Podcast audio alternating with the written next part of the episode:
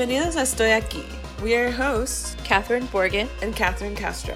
Guerreras de Cultura and Justicia, bringing you your dose of spice.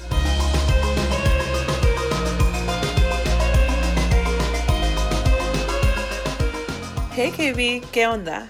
Girl, where do I start? It's been it's been quite some time since we recorded. Lots of changes in the works. Yes, as y'all might have noticed, we've moved from bi-weekly episode releases to monthly releases. Yes, we've been working really hard on our careers and personal lives, and things have just been taking off for the best. Needless to say, we've been completely swamped and just starting to readjust to our new realities. Yeah, on a personal level, I've personally been exploring my spirituality and my connection with the universe, really taking a step back to be aware of my frequencies and the ones around me.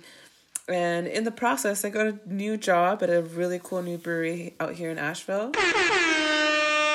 Yes. Yeah, so ya tú sabes, busy, busy, busy. Bitch, you are always, always busy. like, you're like harder to get a hold of than el presidente. Ya tú sabes, girl. You already know.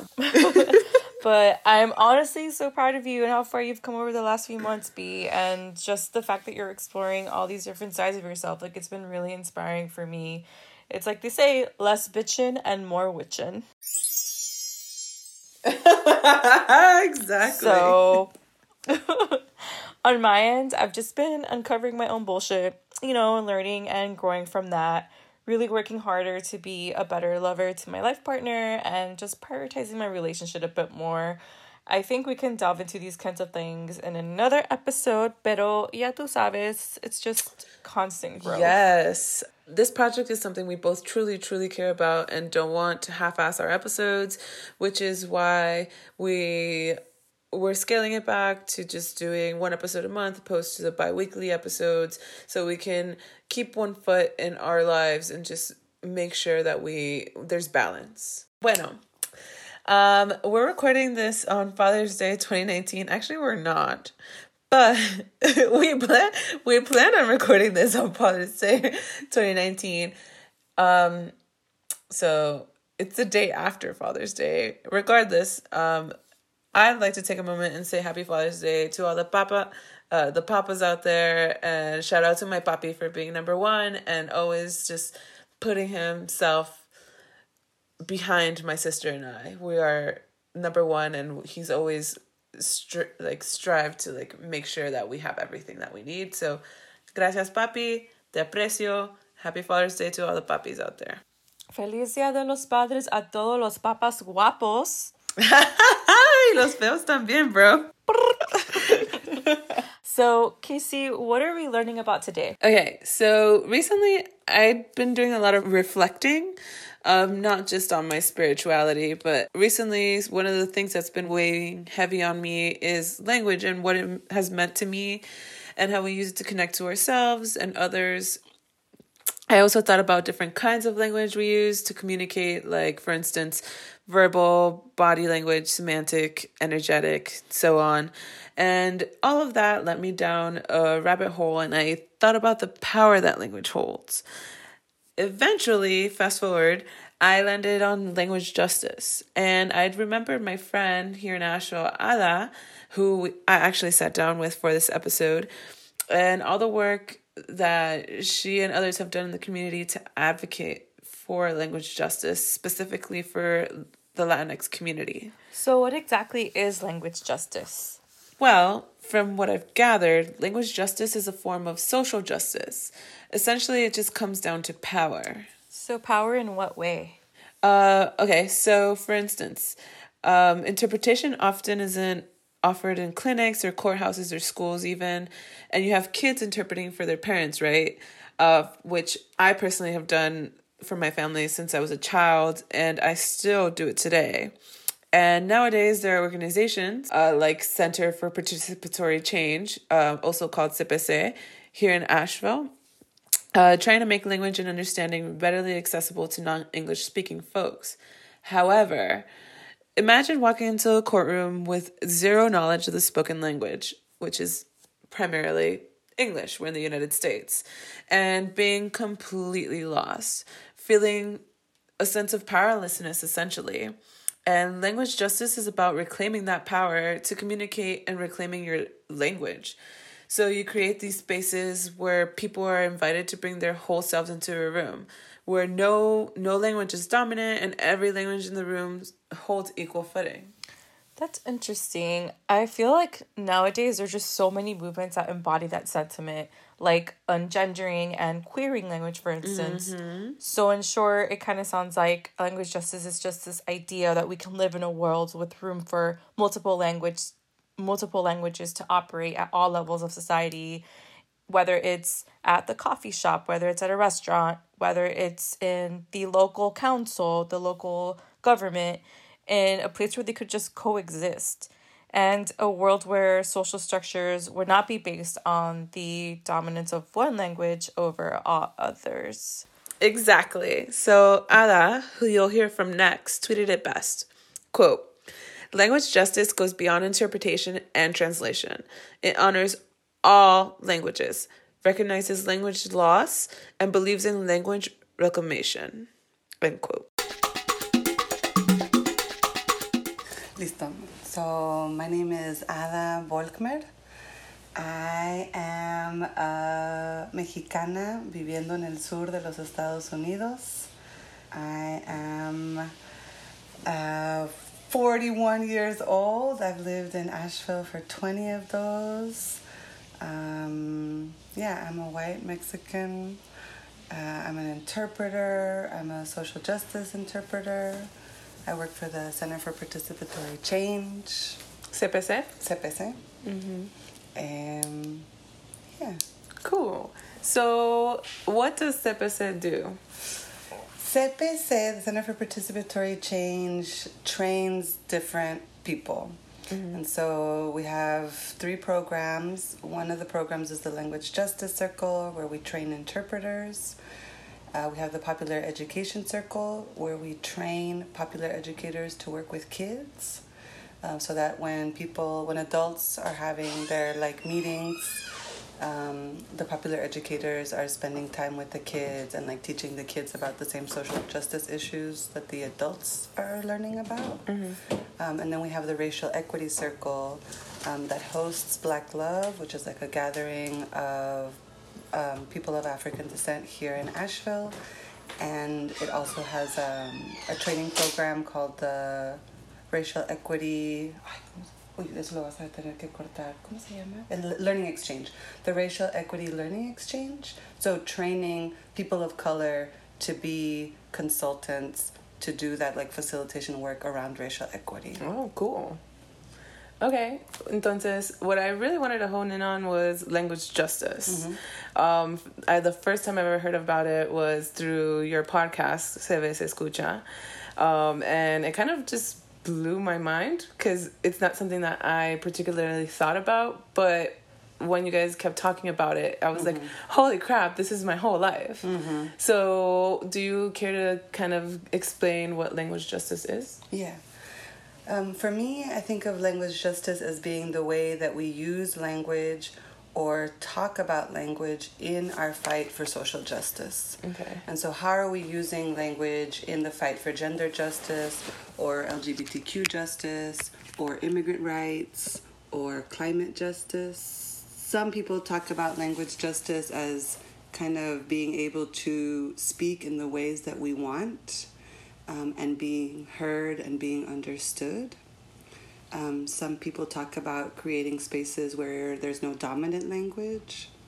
Um, some people talk about like it's a way to bring down uh, barriers so that people can speak to each other across language. Mm-hmm. But oh, concretely, that can look like translators, that can look like interpreters, that can look like having interpretation equipment, that can look like um, you know if you're having an um, organizing meeting that all of the materials are in all of the languages that are spoken that the facilitation is in all the languages that are spoken that there are interpreters that are interpreting both ways that the written materials are in uh, all the languages so that's mm-hmm. kind of like the concrete E, um, for me, that's kind of like the mechanics of language justice. Mm-hmm. But for me, and especially over these last couple of years, I'm trying to think about like how is it bigger than this? Mm-hmm. How it does it include like non-gendered, non-sexist language? How does it include those of us who grew up like speaking spanglish and like feeling mm. comfortable mm. in this like spanglish space how does it include black english or african american vernacular english what about folks that don't have access to their ancestral languages because of colonialism, because of slavery, because of assimilation, because of immigration? So, my thing really over the last couple of years, it's like, see, it's interpreters, it's translators, pero it's it's so much more it's so much more because I want more people to identify with the language justice movement, mm-hmm. not just like oh like a couple of like Latinx folks that interpret, you know, like se me hace eso muy pequeño for me. I think like we all have experience with language, mm-hmm. and I think like if we can broaden the the scope of of what language justice means, that then means more people will identify with the movement. Totally, I agree, and even that, even so, like lately, I've been thinking about language and how important it is, and like how it affects every single person. So I can see why you want to kind of broaden your mm-hmm. scope, mm-hmm. because um, at first, again, going back to your podcast, I thought it was just for interpreters, mm-hmm. and then mm-hmm. I started listening to it, and I mm-hmm. heard some more episodes, and I was like, no, I totally can relate to all of this. And one of them was queering uh, language. Mm-hmm. So, mm-hmm. how do you feel like that episode talks about how it's kind of like a new movement? And how do you feel that's kind of flowing within like the differences between the United States and uh, queering language in like Latin America? Right. Um, so this is a topic that is close to my heart like yo soy straighty uh-huh. um, that has a lot of like queer community uh-huh. um, so for me te digo de nuevo, like for me i'm all about like opening what this language justice thing can be so i think that as language started to change um, as folks were using latinx latin a latin arroba um, as there were these more terms that people were using to identify themselves, mm-hmm. and those terms didn't have necessarily an equivalent. Like we're we're developing language all the time, and I feel like the mm-hmm. queer language, is like the LGBT language, like está creciendo, mm-hmm. um, and I think it's so interesting, and I try to dos cosas como I try to use examples from Latin America because there's kind of this pushback, like that's colonialism, like eso son cosas de gringos, así no habla la gente allá, sí. um, por siempre ustedes exportando cosas, sí. you know? And then I'm fucking like Googling like queer C U I R, like in the Dominican Republic, like non-sexist language in Argentina, like todos estos ejemplos en Mexico about how to use non-sexist and LGBTQ vocab, like mm-hmm. so I think that if you put research and time into it, like you'll see that it's like a Latin American movement as well. Mm-hmm. Um, and even if it wasn't a Latin American movement, even if it was just in the States, like tenemos derecho de crear un idioma. Yeah. Right? Like cuántos millones de nosotros no estamos aquí. Like we have a right to to make a new language. Of course, and have a create a space where mm-hmm. people are comfortable mm-hmm. and can feel like themselves. Yeah. So before we go any further, I wanted to touch base on the queering language movement that Ada talks about going on in Argentina as well as in Mexico. Do you know what's going on in Latin America and the Caribbean lately, B? So yeah, one of the articles I read about was uh, specifically about this group of women from Argentina, seven to be exact. They started this collective, or they they come together to bring their forces to create this platform, and essentially they're translators and interpreters who were tired who were tired of hearing gendered language as well as not feeling represented in their line of work. So they formed the collective that I was talking about, which is called Traductoras e Intérpretes Feministas de Argentina. So through their work, they've managed to create a space for now 700, 750 women, okay, of inclusivity. Yeah, they started as seven. Wow. And they believe that language is revolutionary and that it's fundamental to one's identity to feel included. You know, it's really impressive and inspiring to see countries in, countries in Latin America becoming change makers in this area. Yeah, and my absolute favorite line from this article that I read is La RAE, which is um, Real Academia Española, no es la dueña de la lengua. Los dueños de la lengua son los usuarios. La lengua está viva, se muere sola, avanza y hay cambios. Si hay nuevas tecnologías, tiene que haber nuevas palabras que la nombren y si hay nuevas visiones del mundo, como la visión feminista, obviamente que va, que va a haber nuevas palabras que describen esta visión. So essentially, it's just saying that language evolves. Like the Real Academia Española, which is basically the, the law, quote, lawmakers of language, of Spanish language, don't dictate it. Like we are are in charge of our own language. We have the right to take charge of it. And as we evolve and as technology evolves, so does language. So, going back to just language justice as a whole, um, why do you feel this is important? And why do you feel like other people should probably like open their minds or maybe like look into what language justice is? First of all, I think it's important because I think about like my own experience, and I think about my own experience um, growing up on the border, living in Mexico, going to school in the United States, switching back and forth between languages, between cultures, and then really identifying with, you know, so many of us who have like that that same experience. In la casa se habla un idioma, and like out in the world, like you speak another one. Mm-hmm. So I think it's important to bring those experiences to like fight for justice. Um, and again, like concretely, I think about all of us as like bilingual, multilingual people in the United States who can use this skill as a career, but not just as a career, like as a way to bring language justice like, to these different movements. And so it's not just like an English movement that's like fighting for justice in este país. Mm-hmm. Um, so I think it's a way for people to be able to express themselves. I think it's a way for people to, like, directly affected people to be heard. Um, I think it's a, sh- a way to shift power dynamics. Mm, I read about that today. So I think it can be. I think it, it and I and then I think it's like so personal, um, and I like that part of it. Mm-hmm. Like I like the part of it where like we get to bring ourselves to things, and I think that we talk about so much about like all our different identities, but sometimes like the way we speak. It's important to us, but we don't like name it as much. Mm-hmm. See, does that make sense? Yeah, I understand. Mm-hmm. Cool. And I know we've talked about this before. I think the first time we met. Uh-huh. Um, but how did you get into this? Like, how did you get to interpreting, and like why? And I know that you're you're passionate about Uh-huh. it, but um, how did this become uh, come about?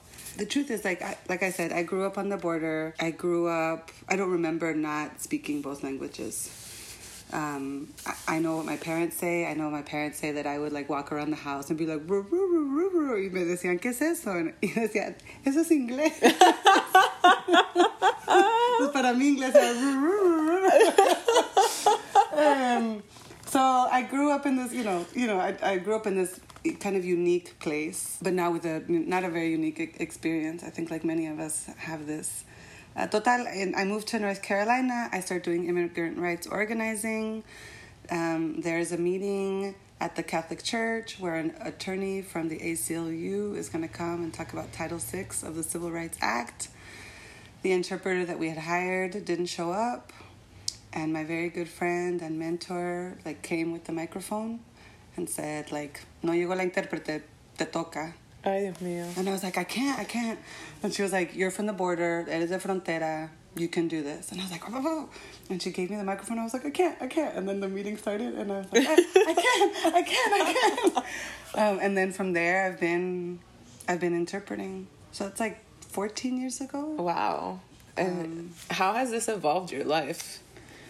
one it's like connected me to the language and to the culture like vivimos en el oeste de Carolina del Norte, like vivimos en los Estados Unidos, like easily, you know, like it could be like that's far away, mm-hmm. and so in, in a way, it has kept me like tengo que hablar en español. Mm-hmm. It's changed my life because I get to be in these spaces and I get to like bring this gift to these spaces so that people are able to talk to each other and I get to witness a lot of awesome conversations.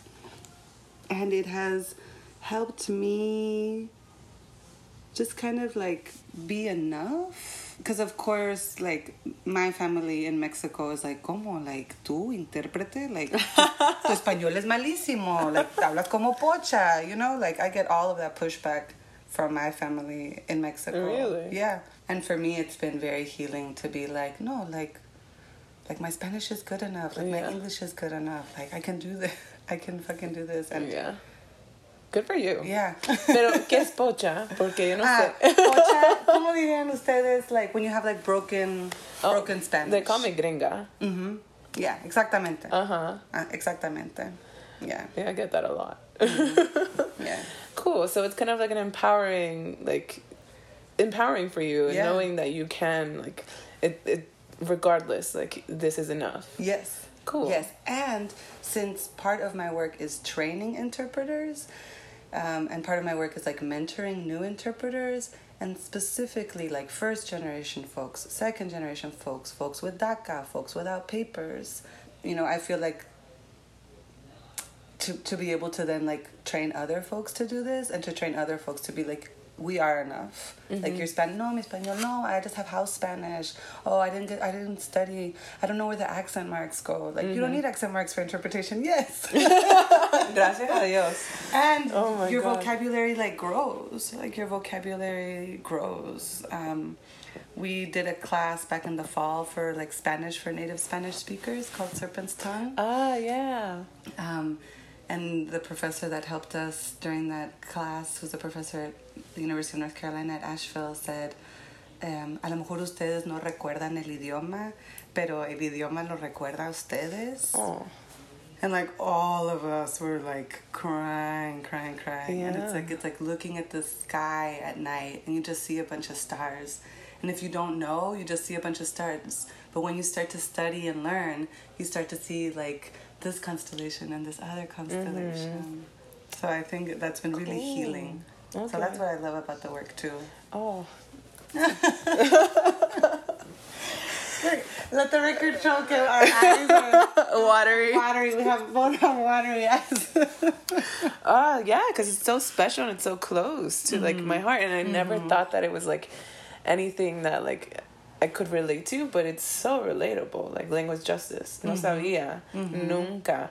And like one of the articles I was reading today was talking about how language justice essentially is like taking the power back because you will sit in a room, let's say, for instance, in a courtroom. Mm-hmm. Um, there are mm-hmm. interpreters usually. Mm-hmm. Um, and let's say my mom, who doesn't speak any English, goes to court, has no idea what's going on. She has no power. But if you have someone there who can interpret for you, right. you have some sense of power back, right. which is beautiful, and I love that. And I never really thought about it that way. So just listening to you guys talk about um, just um, language justice mm-hmm. kind of gave me a completely different paradigm shift, which is kind of why like this was important for me to mm-hmm. do mm-hmm. because. I, I also think that a lot of other people don't think about mm-hmm. it. Yeah. And once they hear it, it's gonna be like, wow, that clicks. That makes right. so much sense. Right. Like, what can I do now to make it like? Or I grew uh-huh. up like in this space, and I never knew what name to put to it. Mm-hmm. Um, and even now, like, there's language justice in every facet of my life personally, and I'm sure other people feel the same way. So yeah, this what you're talking about is beautiful because mm. it just it touches home. Mm. Mm-hmm. wow. A lo mejor ustedes no recuerda el idioma, pero el idioma lo recuerda a ustedes. Dude, I know that hits home. But just like listening to Ada speak about the different ways language justice takes shape resonates with me on so many different levels. Girl, preach. It's just so empowering knowing that us, as first gen Latinx, aren't alone with the sentiment Ada is sharing. Sometimes we get judged by family members or even society at large for not having mastered Spanish. It's really nice to feel that we can still use our language for power and that this is more than enough. Yep. You know, I never honestly thought about myself as a language justice warrior, but there's so many instances in which I feel like I have been throughout my life. Yeah. Like something is very basic. You know, for example, at my previous job, there was some someone, a woman that worked in custodial services, and we got really close. We talked about like everyday life, and she was signing up for her immigration papers, and she asked me to help her. She asked me to help her study for the test, to ask her fill out the forms. Um, at, she asked me to help her do um, mock interviews. And I did that with her. And I was so happy. And I just felt like I was using the privilege of my knowing two languages to really better and change someone's life.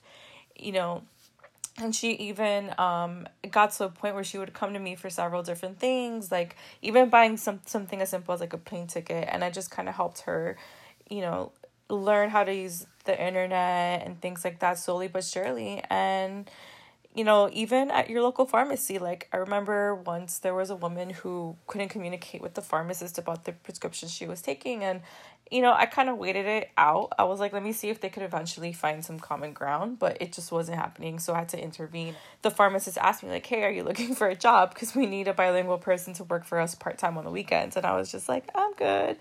But it just in so many ways. and even, you know, most importantly, like my parents. Um, growing up, just translating things, explaining things to them, explaining to them, even, you know, my dad knew English, but the nuances in the language, as you said, as it evolves, as it changes, sometimes it's like you need to explain to them what certain things mean in context, explain to them, you know, the letter that they got from the bank, and things like that, free translation services.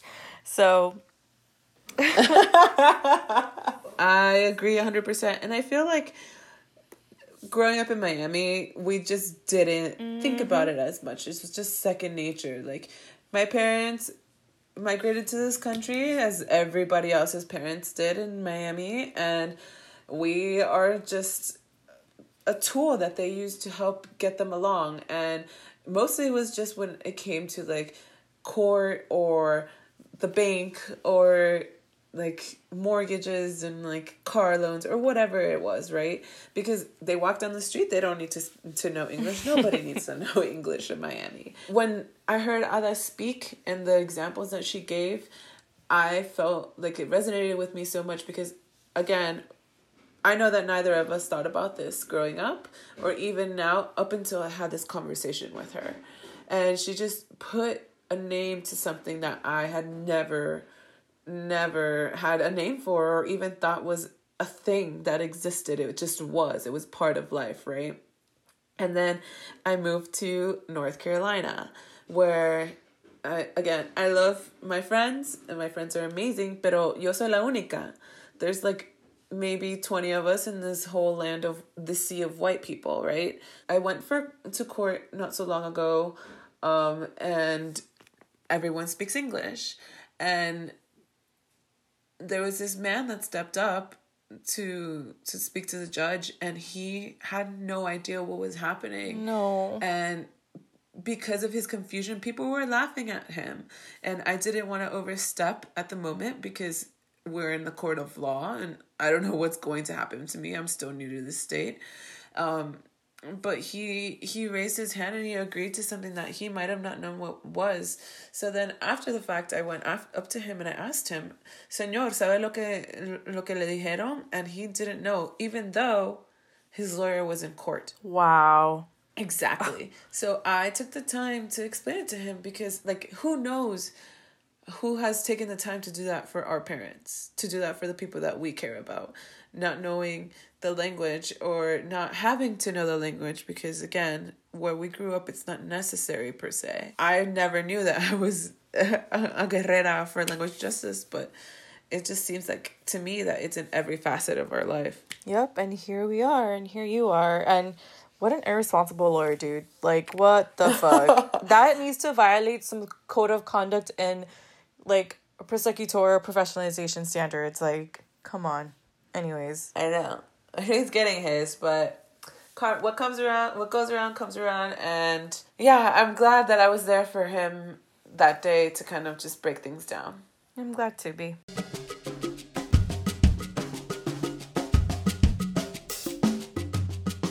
Another question I had for you was how what challenges do you see mm. Within this realm of language justice and or foresee? I think one of the challenges what you just said too around that power, like one of the challenges is also to check ourselves as interpreters and as bilingual people who have the privilege to understand what is being said. And there's a lot of times when you are put in this position. Like it, it depends on you. Se te sube la cabeza, right? And you're like, mm-hmm. it all depends on me, like my word choice and how I'm gonna say this. Um, so I think part of our work, especially because we work with interpreters that get to interpret these shitty places, right? We work with interpreters that are at the fucking hospital, at the court, ICE, police, school systems, you know, like organizing spaces. Like we're we're now with like exec corporate executives and you know fucking multimillionaires. Mm-hmm. Um, I think it's important to check ourselves and let people's voice just be people's voice. Okay. And be really clear. Like my work here is this bridge for like communication, and not to get into like like tiene poder soy yo like, you know I'm gonna I'm gonna decide. I'm gonna get the best result even if it's the best result for the person right? Like I'm gonna tweak the message so that this person gets the best result. Mm-hmm. like that's not your job. Yeah.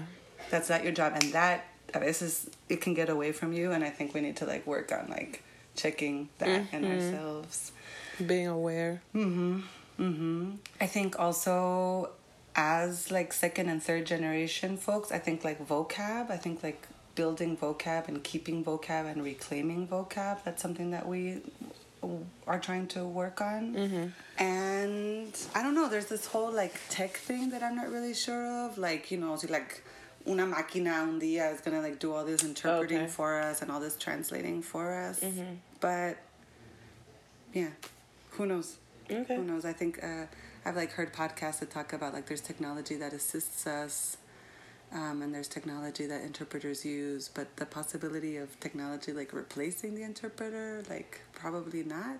But um, hmm. so every every once in a while, people are like, "Oh my god!" Like the robots are gonna take our oh jobs. Oh my god! Yeah, which would be terrible. um, yeah.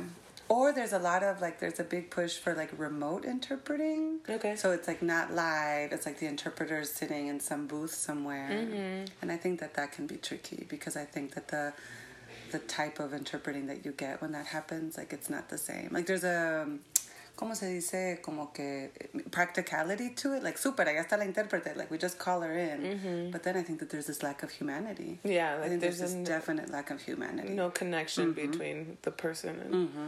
Okay, mm-hmm. yeah, I, I can see that. Mm-hmm. So, those are challenges within the language justice realm. Mm-hmm.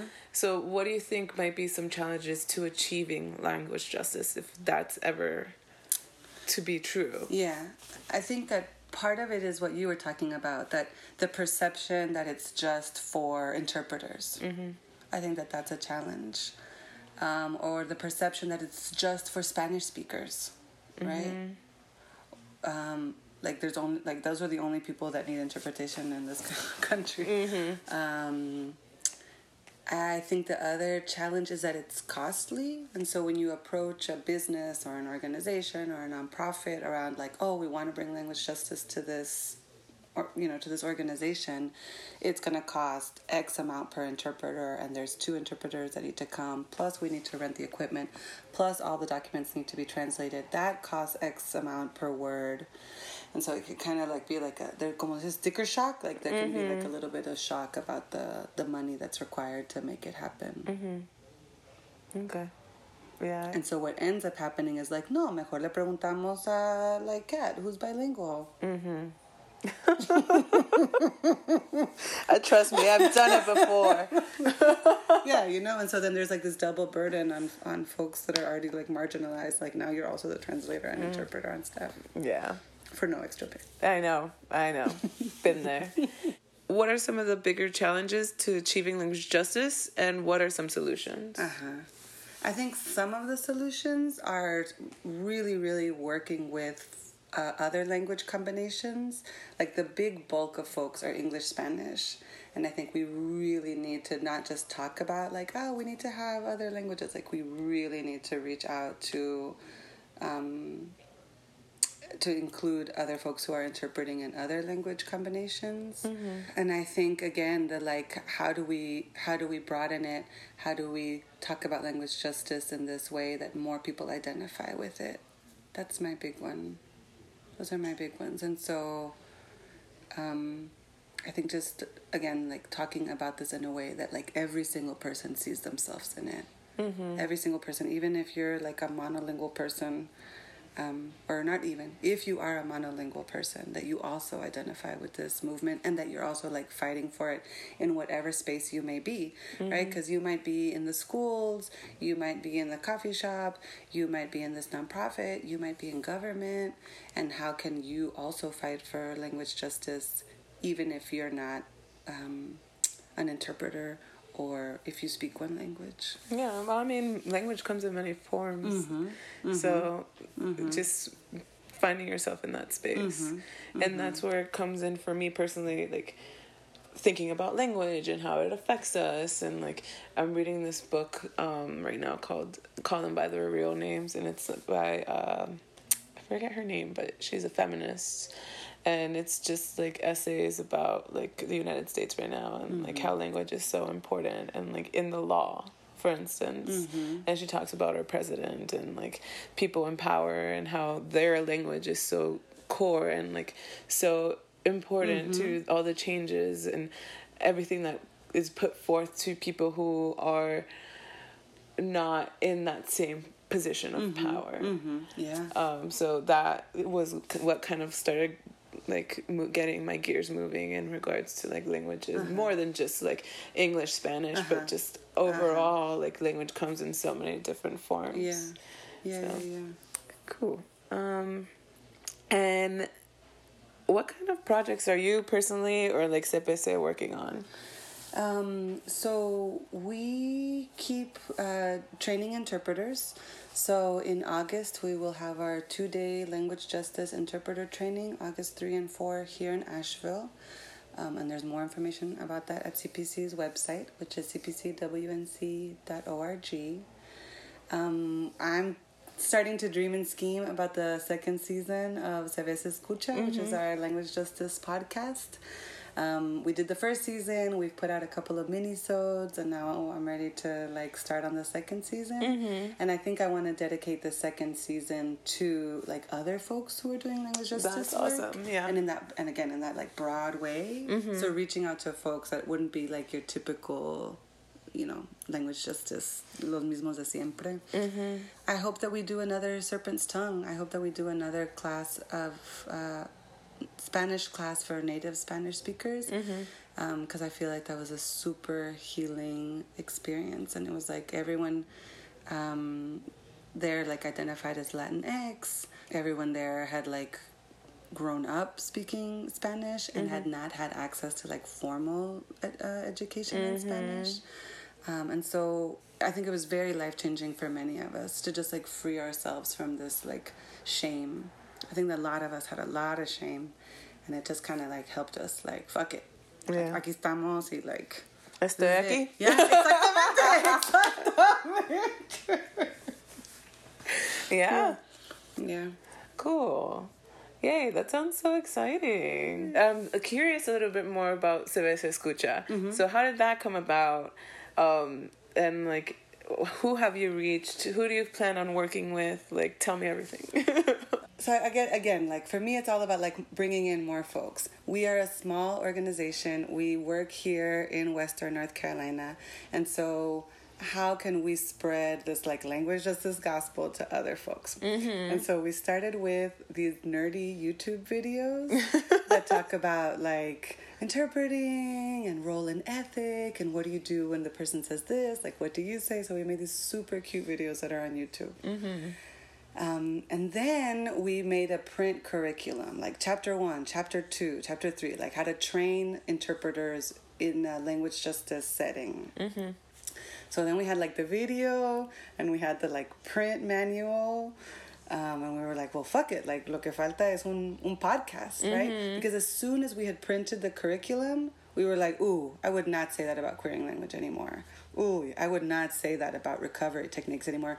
But I'm not going to reprint Yeah. the curriculum every six months because things are changing. But if we do a podcast, like that can be the update. That can be the update porque está en vivo and like as things change, like the podcast can change with it. Um, so my co-host and I, Andrea Golden, um, we put out the podcast last year and we chose Se Escucha because I think that language justice, like yes, you should be able to hear it, but you should also be able to see it in the community. Like Yeah. it's not just about the equipment and the interpreter whispering in your ear. Like you should be able to see it and feel it out in the world.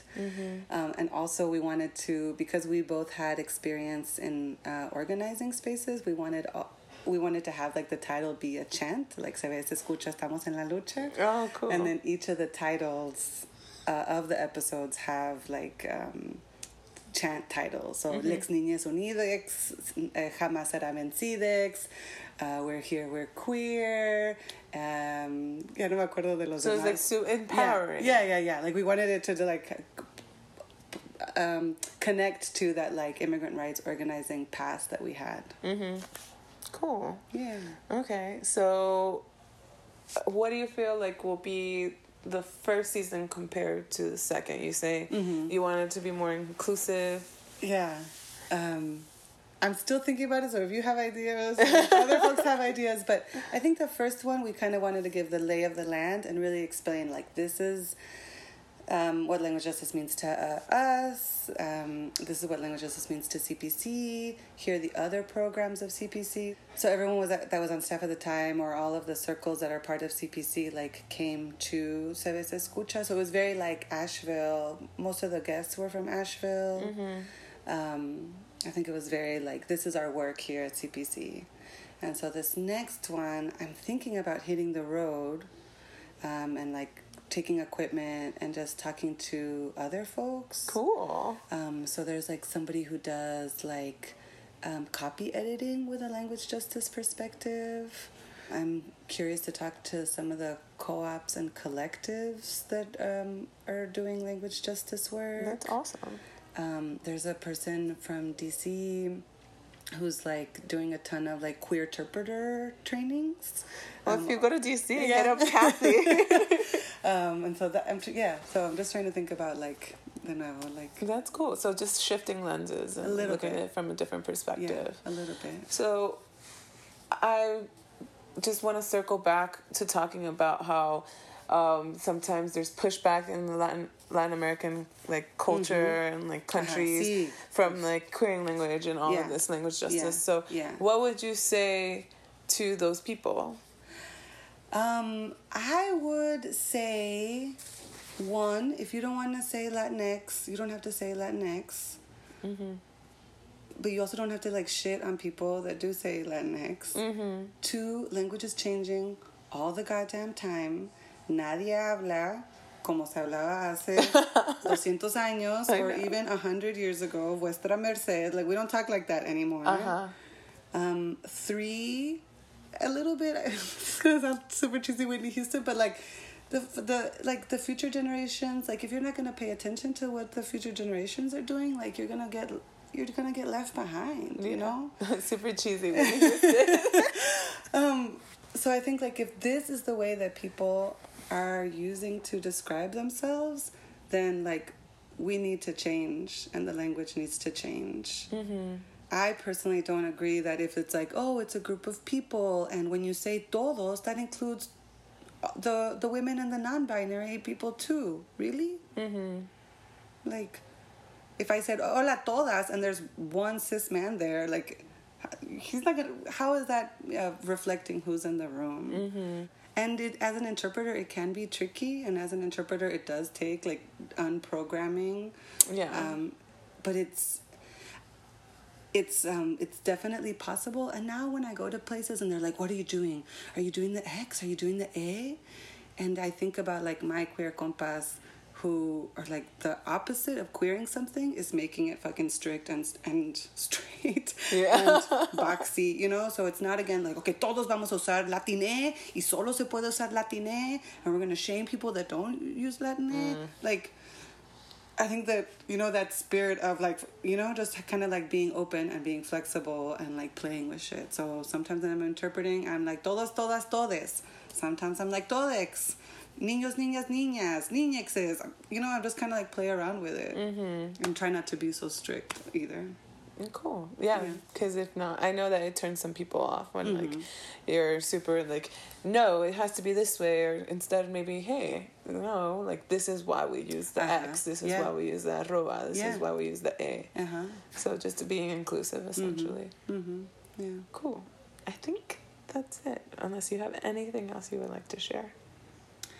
Uh, no, I guess just the plug to follow the Center for Participatory Change, to follow and subscribe and check out uh, Se Escucha. Yes, it's such a good podcast. okay, cool. Well, that was Ada and Kat in Asheville. And yeah. Ciao. it. Ciao. Besitos.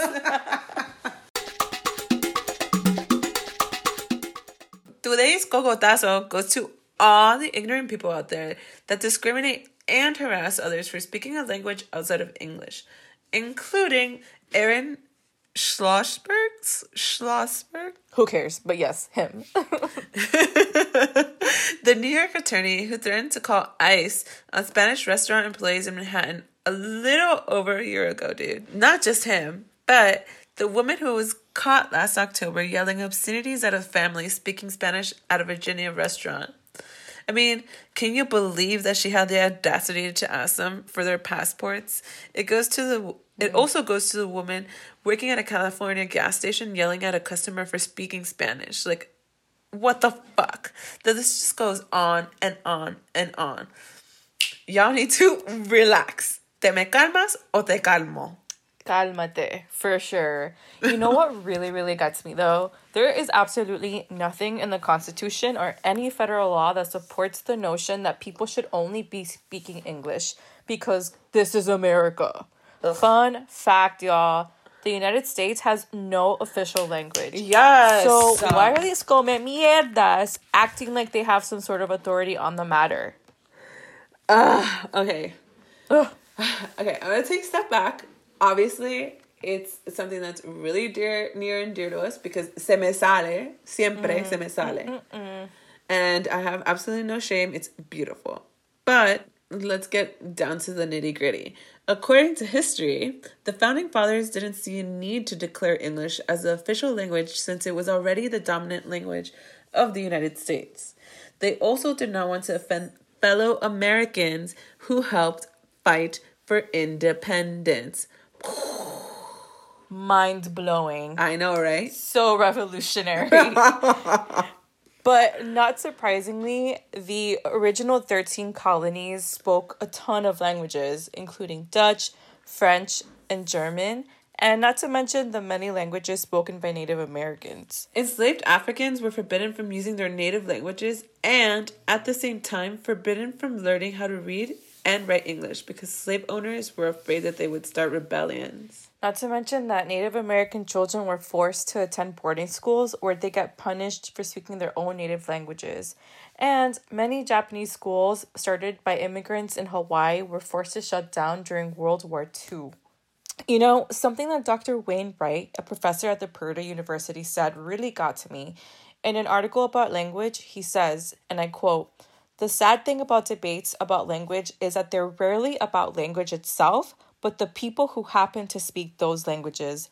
End quote. Yeah. It is so clearly evident in the people we see being harassed in the streets, always the Latinx for not learning the language. Quote, right?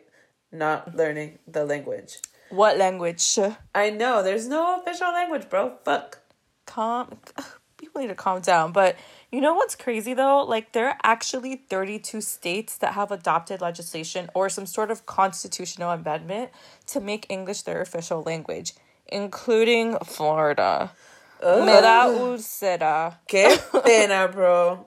Qué pena. So, in Miami Dade County, English was made the official language back in 1980. I know, right? Okay. In response, it's in response to all the amazing immigration that Miami had by the Cubans and Central Americans. Represent, baby.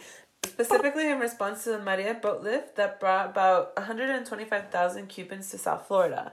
That meant county funds could not be spent translating documents and offering non emergency services in Spanish or any other languages. It wasn't until 1993 that this was repealed. My sister, my little sister, was born in 1993, bro. Come on.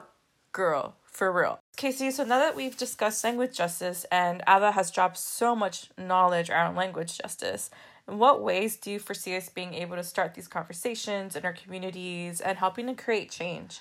Well, I mean, I think the most important thing is to come from a place of understanding and patience. Making sure that when we do connect or explain these evolutions of language to our families, friends, and so on, maybe talking about non gender language evolving in Latin America and how it's not just a, an American thing, so it's just more relatable. Mm-hmm. You know, preach. I think it really just comes down to the individual. If you speak a language other than English, Find ways to get involved in your community and use your power of language to change the lives mm. of others and help bring language justice into the mainstream kind of like in the same ways that we have. And we really wanted to, uh, to thank Ada for shedding light and putting a name to something that both KC and I, and I'm sure most of you, have to maneuver on a daily basis. So Thank you for tuning in, y'all. Be sure to check out Se Escucha podcast. And shout out to Center for Participatory Change and Ada Volkmer for sitting down with us and opening up our minds. You can learn more about the Center for Participatory Change and Language Justice at cpcwnc.org. You can also look for opportunities locally. Simple things like volunteering at pro bono clinics, nonprofits, NGOs that work with the POC, Latinx, LGBTQ communities. Well, this wraps up season one. Can you believe it, Kathy? Yes. Thank you all so much for joining us on this journey. We hope we made you laugh. We hope we made you cry. We hope we made you question our sanity. That's for sure. Stay tuned for season two. It's starting mid August. And whoop, remember to follow us on Instagram at Estoy Aquí Podcast, on Facebook, Estoy at Estoy Aquí Podcast, and on Twitter, we're at Estoy Aquí Pod.